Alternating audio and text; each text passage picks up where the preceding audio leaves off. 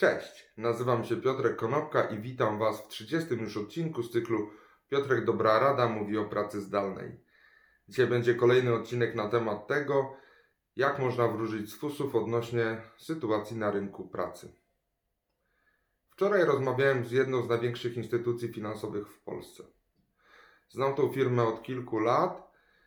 Do niedawna właściwie w ogóle nie korzystali z możliwości pracy zdalnej.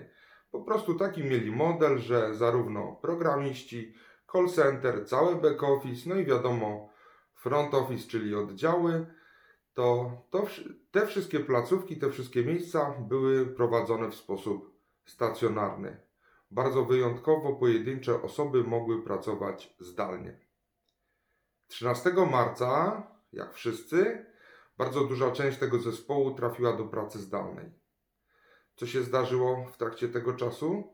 Przez 2 tygodnie opanowali podstawowe procesy biznesowe, które były wymagane do tego, żeby firma w ogóle funkcjonowała bez przeszkód.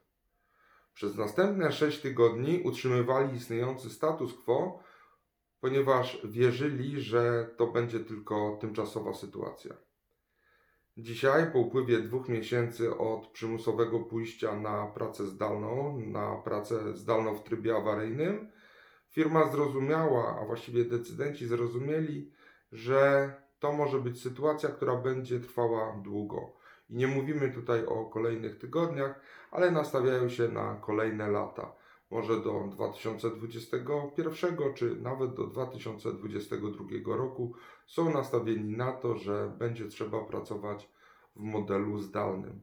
W związku z tym przygotowują się do zmiany wszystkich właściwie procesów biznesowych, tak żeby nie trzeba było prowizorycznie łatać tego taśmą klejącą czy na gumę do rzucia w postaci tak jak MacGyver robił, natomiast tak, żeby te procesy biznesowe, które powodują, że firma odnosi sukces na rynku, można było transponować bardzo płynnie na model zdalny, bez żadnych przeszkód. I myślę, że w ciągu nadchodzących 3-4 miesięcy uda im się wypracować zarówno procesy biznesowe od początku, jak i rozpocząć proces nowego onboardingu.